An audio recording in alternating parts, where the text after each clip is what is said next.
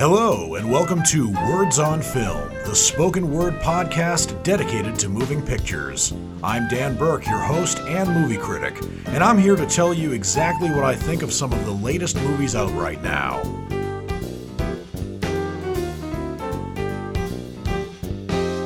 Man, what a couple of weeks these past couple of weeks have been.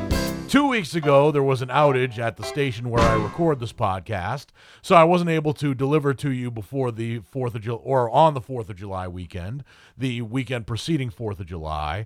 And then the weekend after that, I had very limited access to the internet, so I wasn't able to give you the movie news that you, I would assume, so require for this show.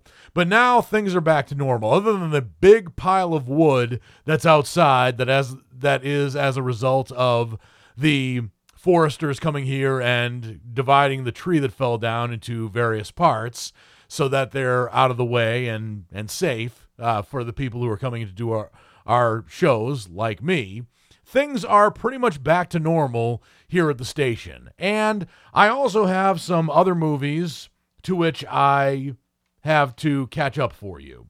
One of them is brand new, and I probably would not have been able to do this show without reviewing at least this one movie. But I have three other films that are not quite as new, but there are ones that I've seen over the last couple of weeks. And because of technical difficulties, I was not able to review them for you until now. So now that I have four movies to review for you for this show, let's get into the reviews.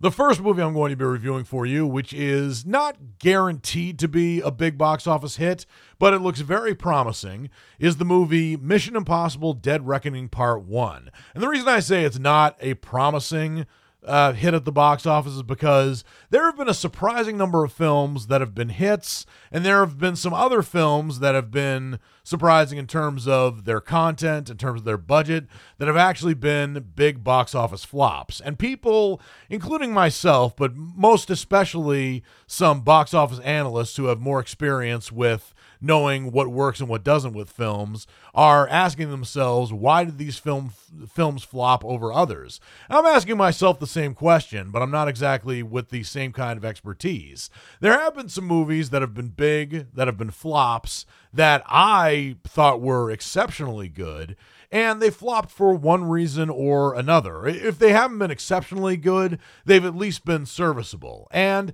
Mission Impossible Dead Reckoning Part 1 is one of those films that I saw. I actually, a little bit of, of spoiler alert, really loved it, but I can't say whether or not this movie is going to be a flop. On the one hand, it has some things going for it. For one, Tom Cruise is considered for to many to be the last movie star. And by that I mean he seems to be the only person who's still making movies these days to whom moviegoers actually want to see. He's the name on the marquee, and he is probably the last person nowadays to actually sell a movie himself.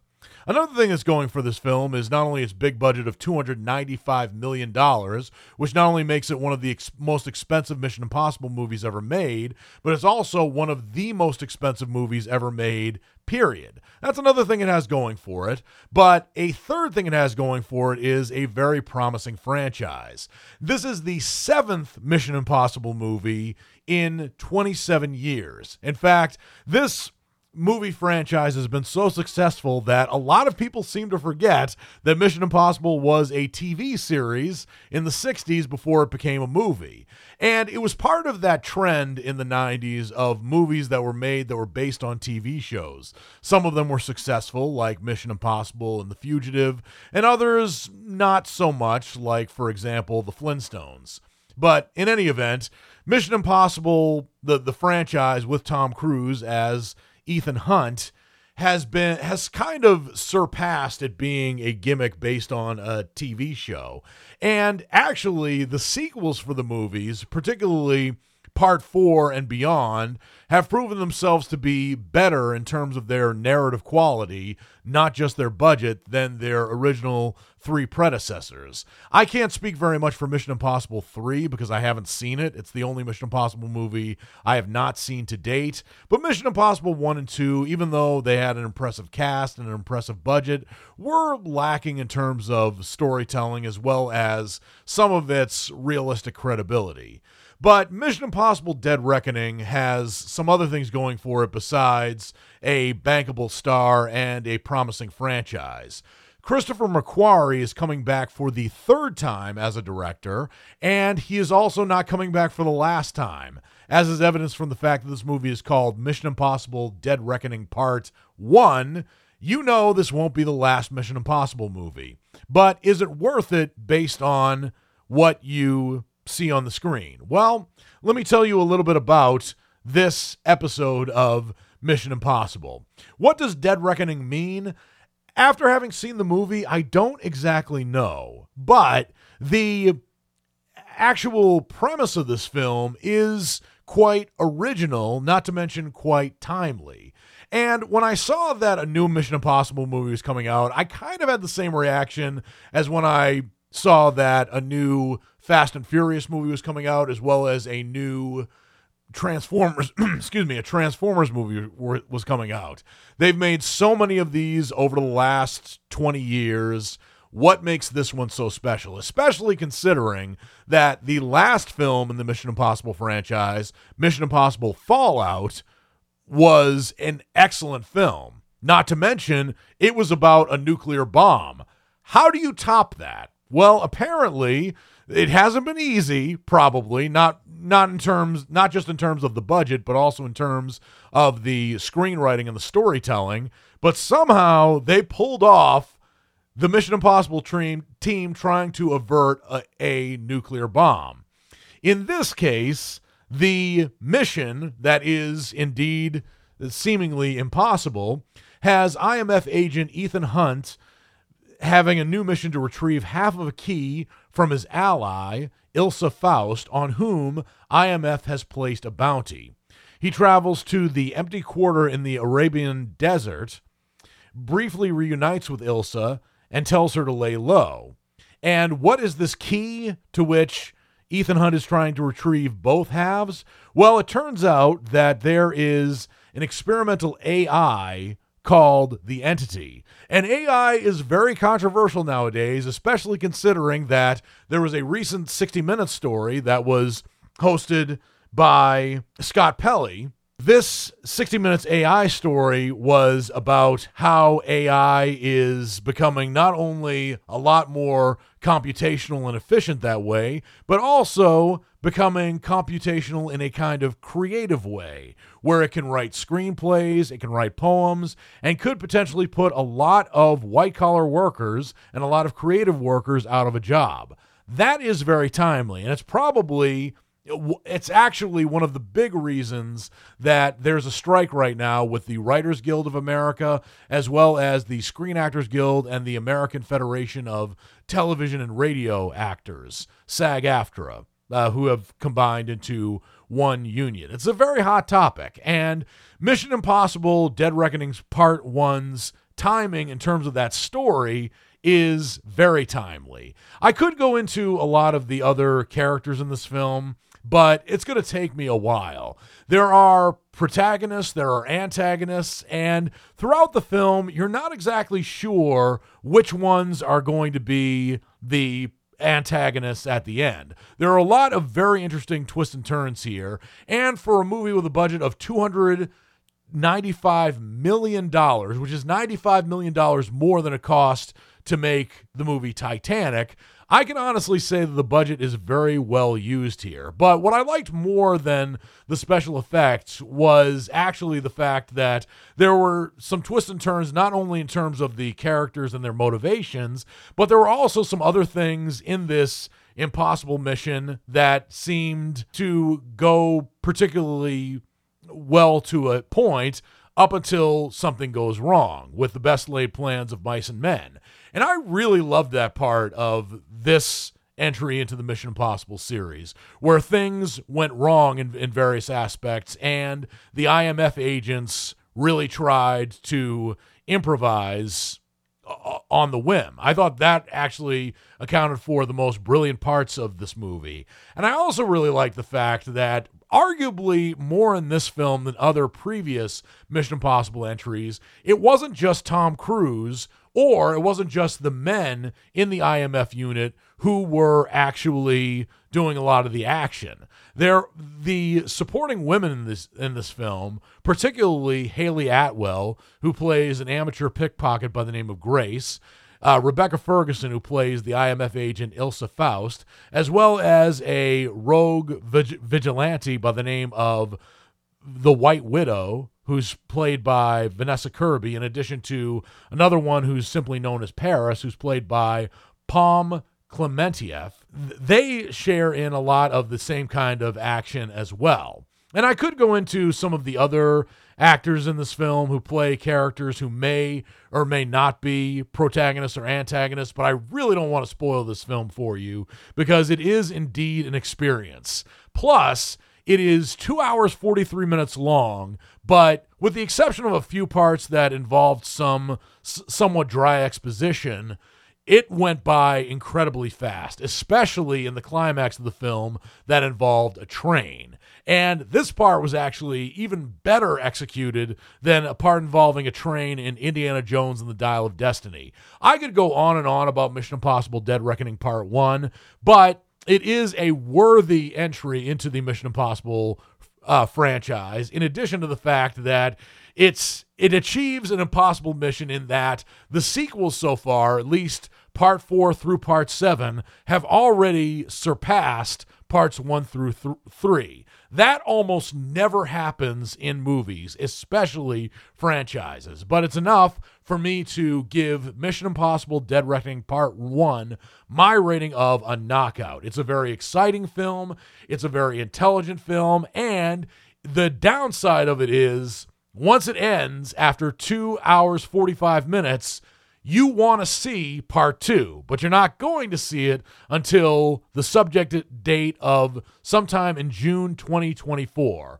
I'm sorry to give you that news, but it just goes to show you that some people would probably watch a six hour movie of this film based on the first part of this movie, and that is a testament to how good the first part of Dead Reckoning actually is, even though I still don't know what Dead Reckoning actually means.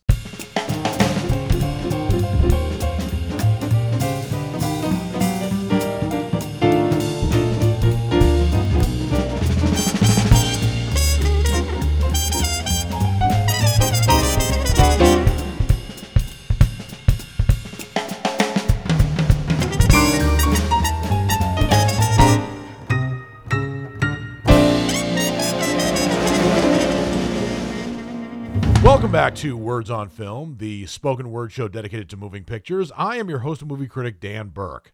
The next movie I'm going to be reviewing for you is Ruby Gillman Teenage Kraken. This is the latest film from DreamWorks Animation, which is also distributed by Universal Pictures. And it's a film that shows that while DreamWorks was a giant in the animation department about 20 years ago, now the quality of its animation, and not necessarily its storytelling, but definitely its animation has decreased over the last few years. But I wouldn't put Ruby Gillman Teenage Kraken in the same kind of category as, for example, a poorly animated film like Norm of the North, for example. But Ruby Gillman Teenage Kraken is the movie about a shy adolescent who learns that she comes from a fabled royal family of legendary sea krakens and that her destiny lies in the depths of the waters, which is bigger than she could have ever imagined. So, one of the th- ways that I believe this film is not resonating with many people is that the name of the film. First of all, there's that name occupation. For example, there are great movies with that name occupation title, like, for example, Ace Ventura Pet Detective or Austin Powers International Man of Mystery. But then there are some other really bad ones, like Deuce Bigalow Male Gigolo or Bucky Larson Born to be a Star. And I'm not just saying that because those are Happy Madison productions. I'm saying that because those are very poor films that also give you a little bit of uh, an overall synopsis of how these films actually are. But one of the things that might deter some people from seeing this film is the name Teenage Kraken. Because a lot of people are going to ask themselves, what's a Kraken? Well, the Kraken is not particularly well known, particularly in American circles, not the same way that, for example, the Loch Ness Monster is, for example. But the Kraken is a legendary sea monster of enormous size, and it's said to first have appeared off the coast of Norway.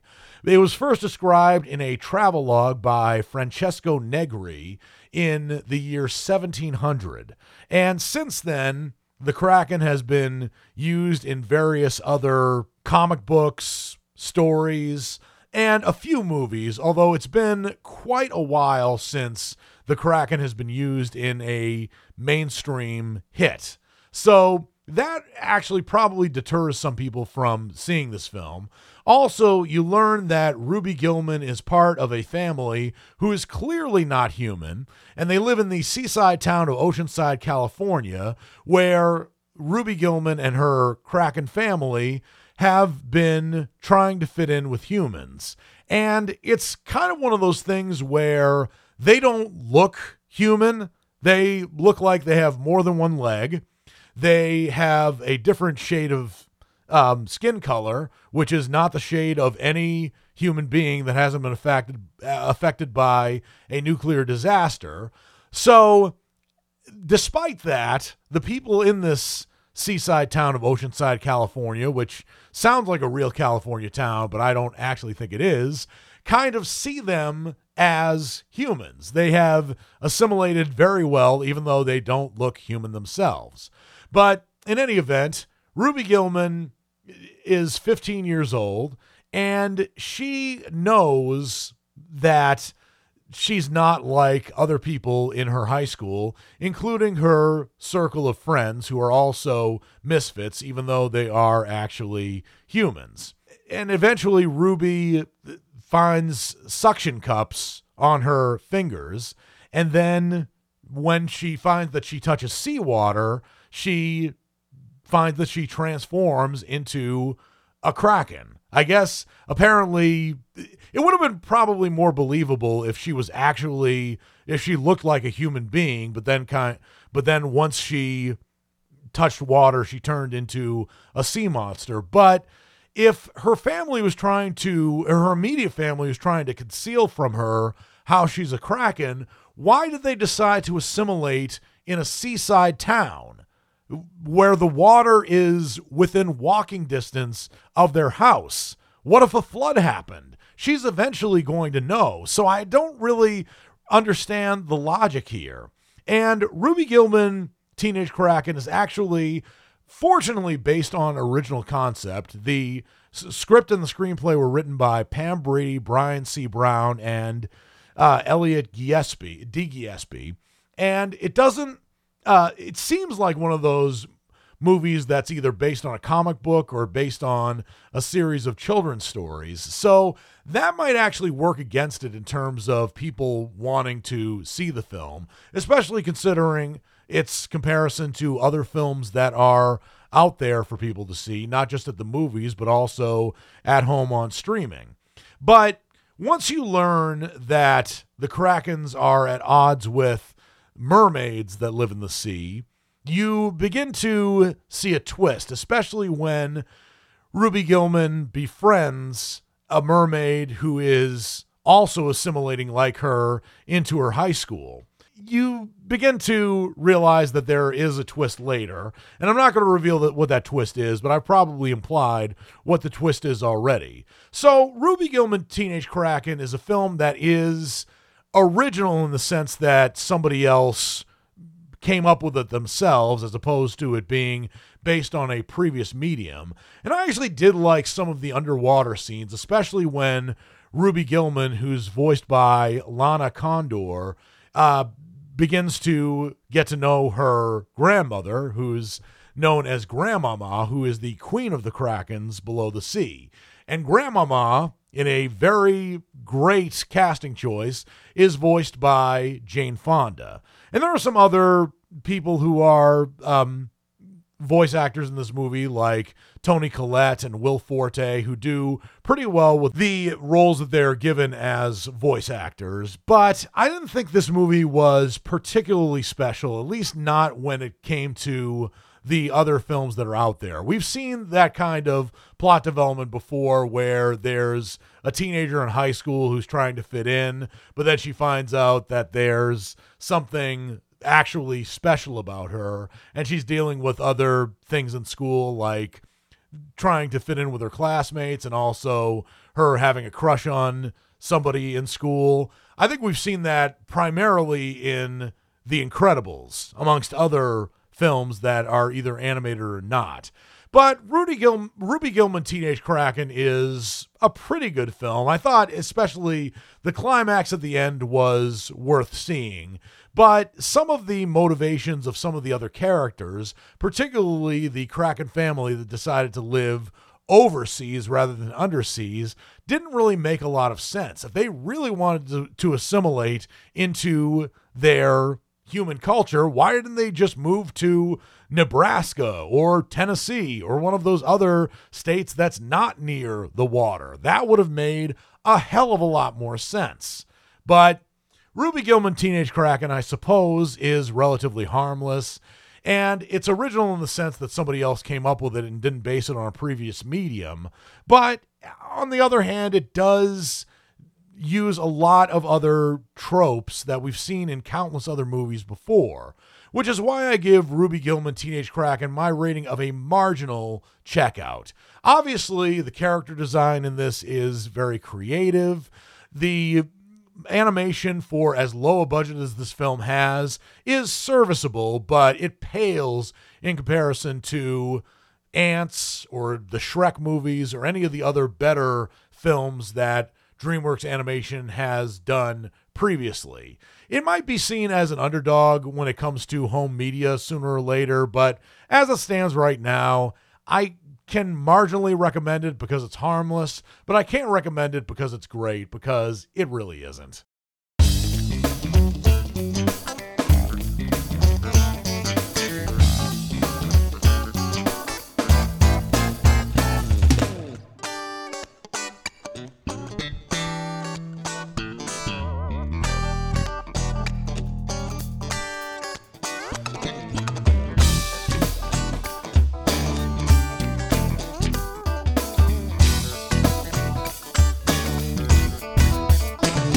Welcome back to Words on Film, the spoken word show dedicated to moving pictures. I am your host and movie critic, Dan Burke. The next movie I'm going to be reviewing for you is a Netflix documentary that premiered on the platform on July 6th, 2023. The movie is called Take Care of Maya. This is a documentary that's directed by Henry Roosevelt, and it's about a girl by the name of Maya Kowalski who developed a rare illness back when she was 10 years old that debilitated her use of her arms and her legs. She wasn't paralyzed, but her arms and her legs distorted in very disturbing and very painful ways.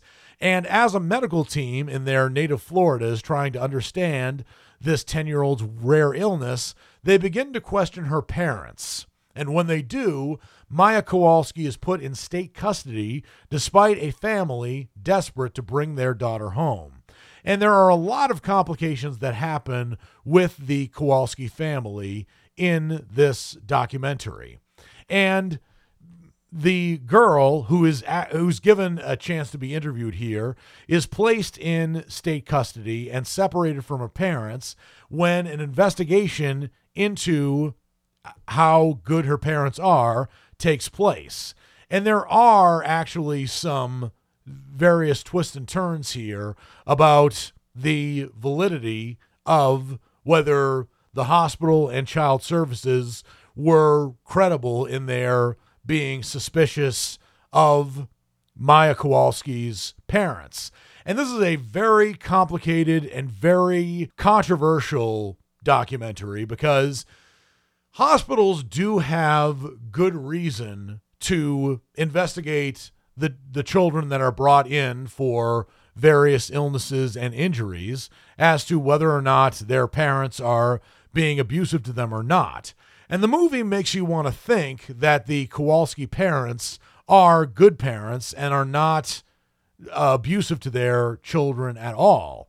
And the fact that actually Maya Kowalski was interviewed for this sh- uh, for this documentary does give the documentary a lot of credibility. It's not just the word of Maya Kowalski's father or her mother, but the movie does actually really well in not only interviewing the, the Kowalski family, but also actually demonstrating some of their phone calls in the documentary itself.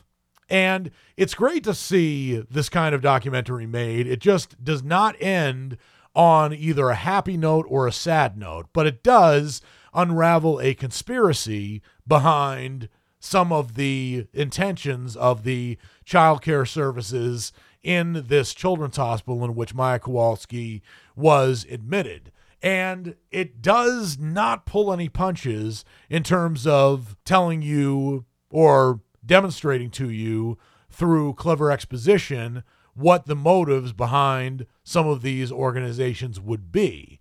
But as the movie ended, I didn't quite have a grasp on what the motivations of these child care services would be, casting some dispersions on parents who seem to be good parents and wouldn't be abusive to their children at all. And it seems like a lot of lives have been ruined because of this conspiracy or this conspiracy theory. And it's very obvious that the Kowalski family participated in this in this documentary with a lot of cooperation, but constantly we're given written subtitles that tell us that the representatives from John Hopkins Children's Hospital as well as the Florida Child Care Services Division were reached out for comment and they either declined or they didn't answer the filmmakers' calls. There's not a lot that can be done about this, but if the movie can open up some of the shady practices, allegedly shady practices, of some of these divisions, then I think the movie would have served its purpose. And I think it's also very good that Netflix releases a documentary like this on streaming as opposed to in movies because now it has a wider audience. But Take Care of Maya is a very tragic documentary, but it is a very intriguing one that does ask a lot of questions. It doesn't answer all the questions that it asks, but it leaves it to the viewers themselves to maybe either answer or speculate enough to know that something is amiss with the practices of some of these government services that are intended to protect people who are sick or families of people who are sick. But Take Care of Maya is a heavy documentary, but not an unimportant one and not an unorganized one, which is why I give Take Care of Maya my rating of a knockout. It is a very sad documentary, especially when one of the members of the Kowalski family meets their fate. I'm not going to tell you how this person meets this person's fate. I'm not going to tell you what they do, but I will tell you that it is very sad. But if it asks a lot of very important questions and it leaves it to the viewers or maybe some people who know the viewers to answer, then a documentary like this probably would have served its purpose.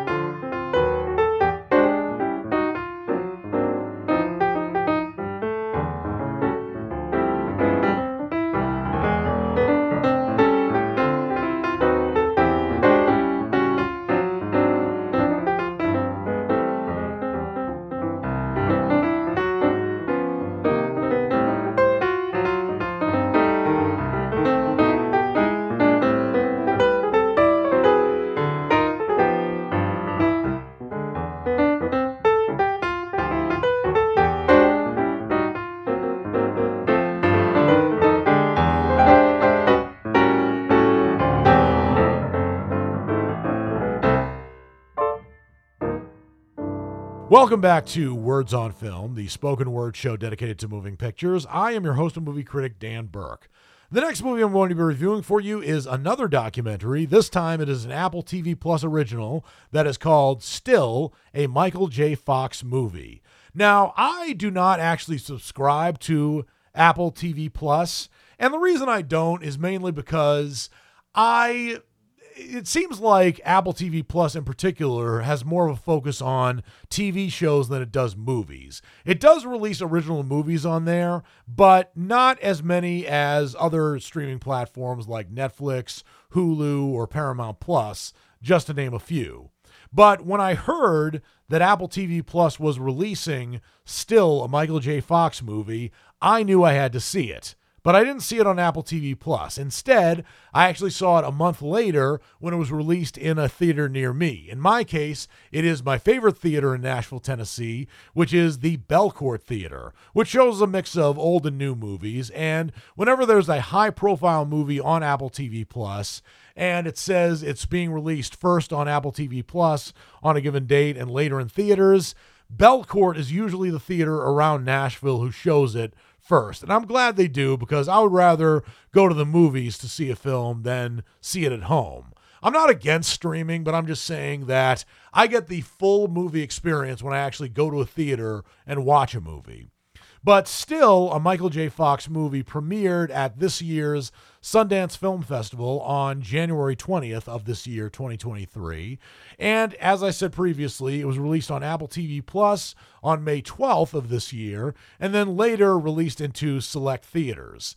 And it is definitely a documentary that's worth watching because whether you like or you hate Michael J. Fox, and my guess is because Michael J. Fox has always been a likable guy. Maybe not so much on Family Ties, but in many of the other movies and TV shows in which he's acted, he a lot of people probably don't hate him. But even if you don't especially like him, you can probably sense from this documentary that he has been going through something through his adult's life through which probably not a lot of people, including many people's worst enemies, deserve to go through. But still, a Michael J. Fox movie is not just about Michael J. Fox's struggles with Parkinson's, although that is a big plot thread in this documentary. It's also about Michael J. Fox's life, and it's told from his perspective. And it's a very honest look at Michael J. Fox's uh, unlikely rise to fame, as well as a very quick rise to fame um, from his days being a kid in Canada to ultimately becoming first a TV star as the Alex P. Keaton in Family Ties, a role that I literally grew up watching uh, him play. And then he ultimately became a movie star when he replaced Eric Stoltz in the first Back to the Future film. And he had been on a steady rise ever since. And even some of the projects he did in the 90s, which weren't as huge as they were in the 80s, like when he was in movies like Life with Mikey, as well as TV shows like Spin City, were still very well received. And then his Parkinson's probably got so intense that he ultimately had to leave his hit TV show Spin City. But since then, he's been active, he's been an optimist, and he has also raised a lot of awareness about Parkinson's disease, to which I say, and not just with his documentary, I say all the power to him. Because now, even though he is still of sound mind, and even though he is communicating particularly well, it, his Parkinson's is visibly getting the best of him, even when he's getting the best medical treatment. But all the power to Michael J. Fox. He is paying it forward in terms of not only raising awareness of Parkinson's disease, but also establishing organizations that raise awareness of the disease as well as work to ultimately find a cure.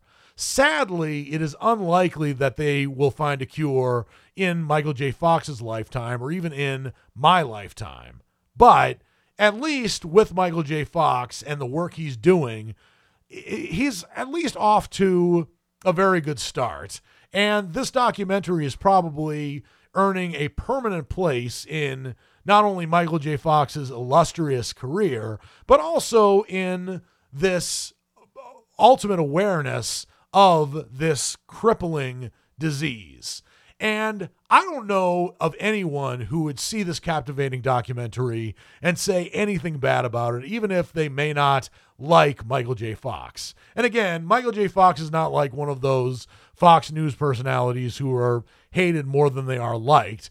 He's always played, or most of the time played, a very likable guy. Even when Alex P. Keaton was at his worst, Michael J. Fox still played him as very likable. So, yeah, Michael J. Fox has usually played someone very likable. He's played him very well.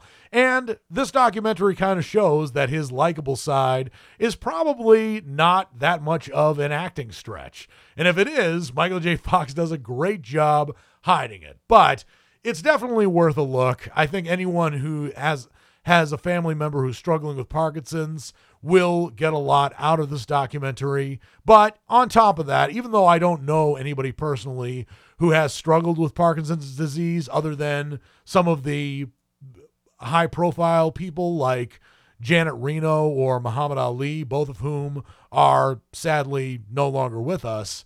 I still got a lot from this documentary, and I had even more of an appreciation for Michael J. Fox than I had before. And I still had a lot of respect for the guy. But still, a Michael J. Fox movie gets my rating of a knockout. If you don't have Apple TV Plus, my suggestion would be not necessarily to subscribe to it, but find someone who subscribes to it and watch this documentary with them because this documentary is totally worth seeing and it is definitely an eye opening documentary.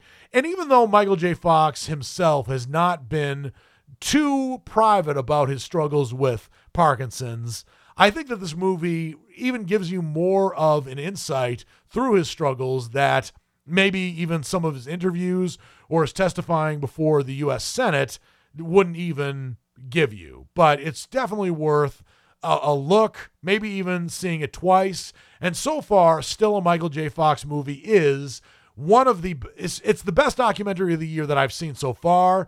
It could be one of the best films of the year, but the year is young. We of course will have to see.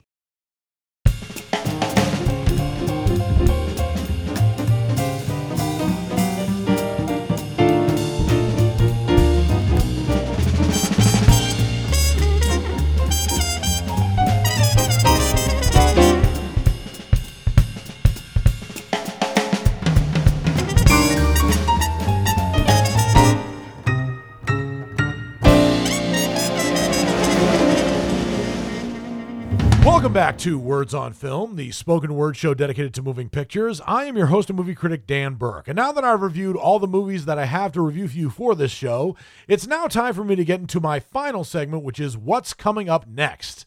This is a spoken word preview of movies that are subject to being released in theaters and or on streaming for the week of July 16th through July 21st, 2023. And full disclosure, I am actually not going to be doing my show next weekend. The reason for that is because I'm actually going on vacation. I'm going to Maine, which is the state in which I was born and raised, because my dad is celebrating his 70th birthday party. So before I sign off from the show, I just want to give a very premature but heartfelt happy birthday to my dad, John Edmund Burke. Happy birthday, Dad. But of course, I will be seeing you in a week. So I will give my happiest of happy birthdays then. Unfortunately for my listening audience, I won't be doing my show next week, but when I come back to do my show, presumably on July 29th, date subject to change, I will have a backlog of movies with which I will have to review for you. So, for the week of July 16th through July 21st, 2023, there are a number of films coming out.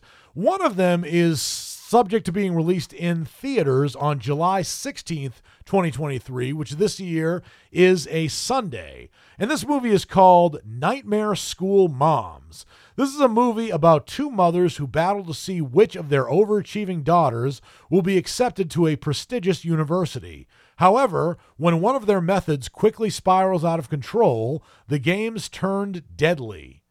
So, this film is not a documentary, it is a dramatization, and it is categorized as a thriller. It is also rated TV PG, which suggests that this film will be released onto streaming.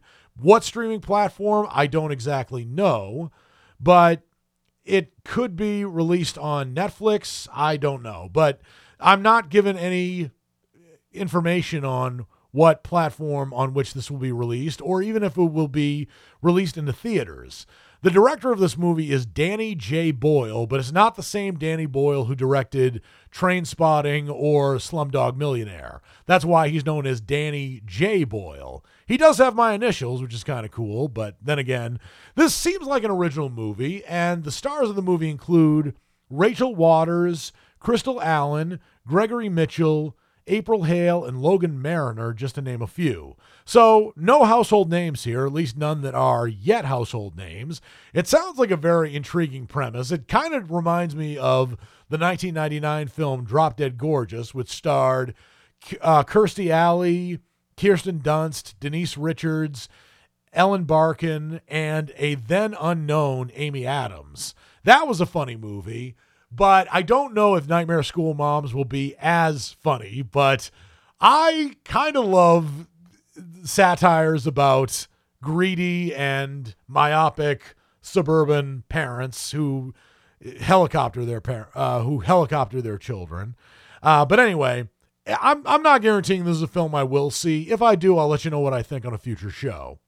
Another movie that is subject to being released in theaters on July 20th 2023, which is a Thursday, is a movie that's called The Evil of Dracula. This is a horror film, and it's about a professor who takes up a post at an all girls school only to, to discover the school's principal conceals a dark secret and the pupils are in grave danger. Now, the principal is spelled P R I N C I P L E, which means a a way of living or a rule. But principal as in somebody who is the head of a school is P R I N C I P A L. So I don't know if the school's principal, as in its rules contain conceal a dark secret, or if the the head of the school does, or you know whether or not it's a misprint. But the the people who act in this film include Miles John Dalton, who plays Count Dracula, Antonio Mayans, who plays Van Helsing. And you also have Ellen Wing and Michael Christian, uh, the latter of whom plays Edgar Allan Poe. So, interesting characters here. None of these actors I know either personally or impersonally. In other words, they're not household names. And I don't know if I'm going to see this film because I honestly don't know if it's going to come out in a theater near me. If it does, I may review it for you on a future show. But July 21st is where there are two huge profile movies that are coming out in theaters or subject to being released in theaters. One of the biggest that is that may be a box office hit, although although there's no such thing as a sure thing, is a movie that's called Barbie. And this is a movie that has seemed to earn the attention of some people who did not like Barbies when they were children, like me. And surprisingly enough, not only does this have a, have a great ca- cast that includes Margot Robbie as the titular Barbie and Ryan Gosling as Ken. I mean, these are Oscar nominated actors here playing what looks to be a kitsch movie, but it is directed by Greta Gerwig. And this is the biggest budget film that Greta Gerwig has directed so far, as well as what could arguably considered be considered her most mainstream film in which she has uh, directed so far. She emerged on the scene as a director by having directed a film called Nights and Weekends back in 2008, which didn't make a huge splash. Critically, her next film, 2017's Lady Bird, made a big splash. And her 2019 adaptation of Little Women was also a critical favorite as well. I can't say too much about that version of Little Women because I haven't actually seen it, but it was very well received critically and earned several Oscar nominations. But Barbie is a huge departure from Lady Bird and Little Women, both in terms of its subject matter as well as its budget in general. And interestingly enough, Greta Gerwig's husband, Noah Baumbach, co wrote the screenplay. Now, Noah Baumbach is even more indie than Greta Gerwig is. Noah Baumbach has directed such films in his repertoire as a director.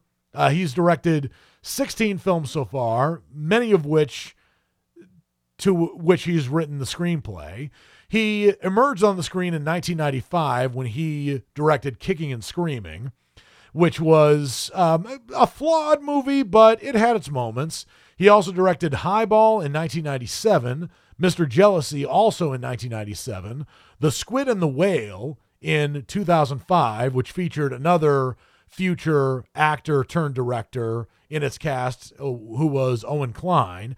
It also featured such celebrated actors as Jeff Daniels, Laura Linney, and Jesse Eisenberg. He also directed Margot at the Wedding, Greenberg, Frances Ha, While We're Young, and Mistress America, amongst other movies. The last movie that he directed was White Noise, which I did not see, but I really want to. But I've appreciated Noah Baumbach as a writer and as a director. I'm just amazed that he and Greta Gerwig, who are as indie as they get, wrote this movie that is based on the toy from Mattel. And interestingly enough, Mattel has a films division, and this is their biggest film yet, and it's actually probably their most promising film. It's probably going to pay tribute to Barbie in addition to satirizing Barbie's image, image over the last few decades because she has sometimes earned the praise of some feminists and the ear of other feminists. And this film is one that I will see, and I'll let you know what I think on a future show, but it's not going to be next week's show. But this movie that's coming up ne- that's coming up around the same time as Barbie is a film that looks like an Oscar contender, arguably more than the Barbie movie would. This film is Oppenheimer. Now, Oppenheimer has a lot of things going for it. It's directed by and co written by Christopher Nolan. It has a very stellar cast of actors, including Cillian Murphy, who's been in other Christopher Nolan films previously. It also has Academy Award nominees Matt Damon and Robert Downey Jr. I almost said Emily Blunt. Emily Blunt is in the movie, but she has not been nominated for an Oscar yet.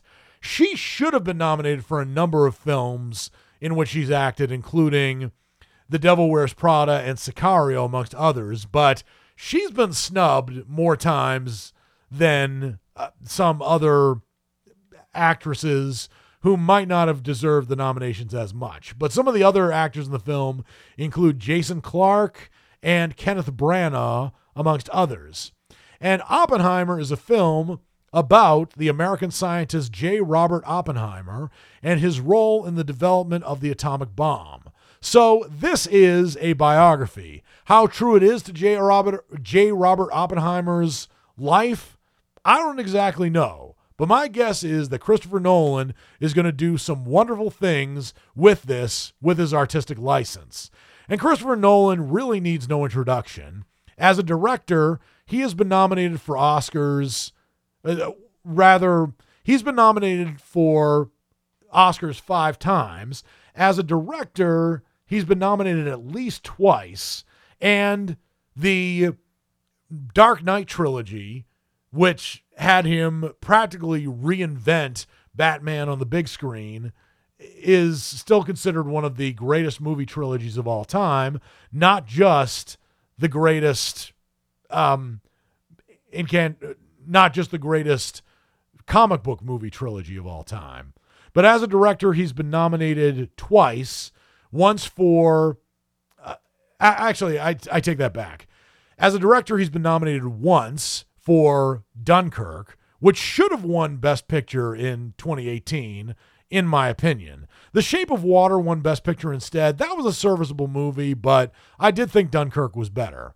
But he's been nominated five times for Oscars, once for Best Original Sc- Screenplay for Memento, uh, once for Best Original Screenplay for Inception, once for Best Picture Inception, once for Best Picture Dunkirk, and the last time I mentioned was for Best Director.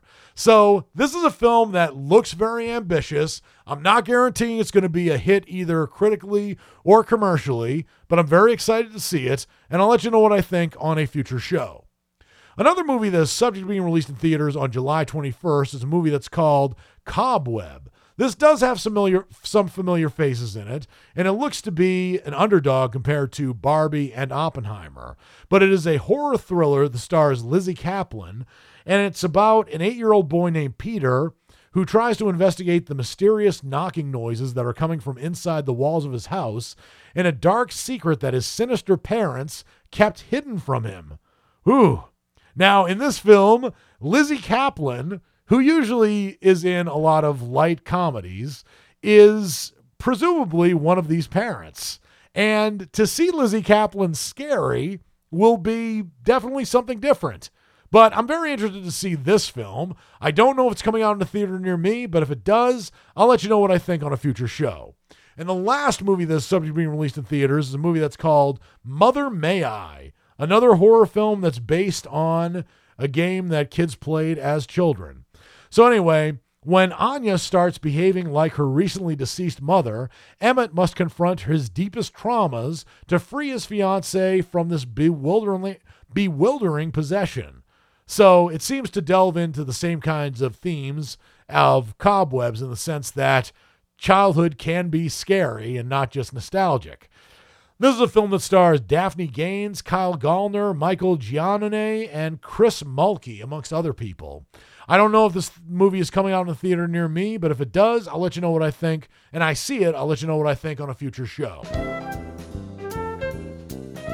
Well, that's all the time I have for this episode of Words on Film. I always love talking about movies, and I hope you liked what you heard. If you did, please subscribe and rate the show and leave comments if you can.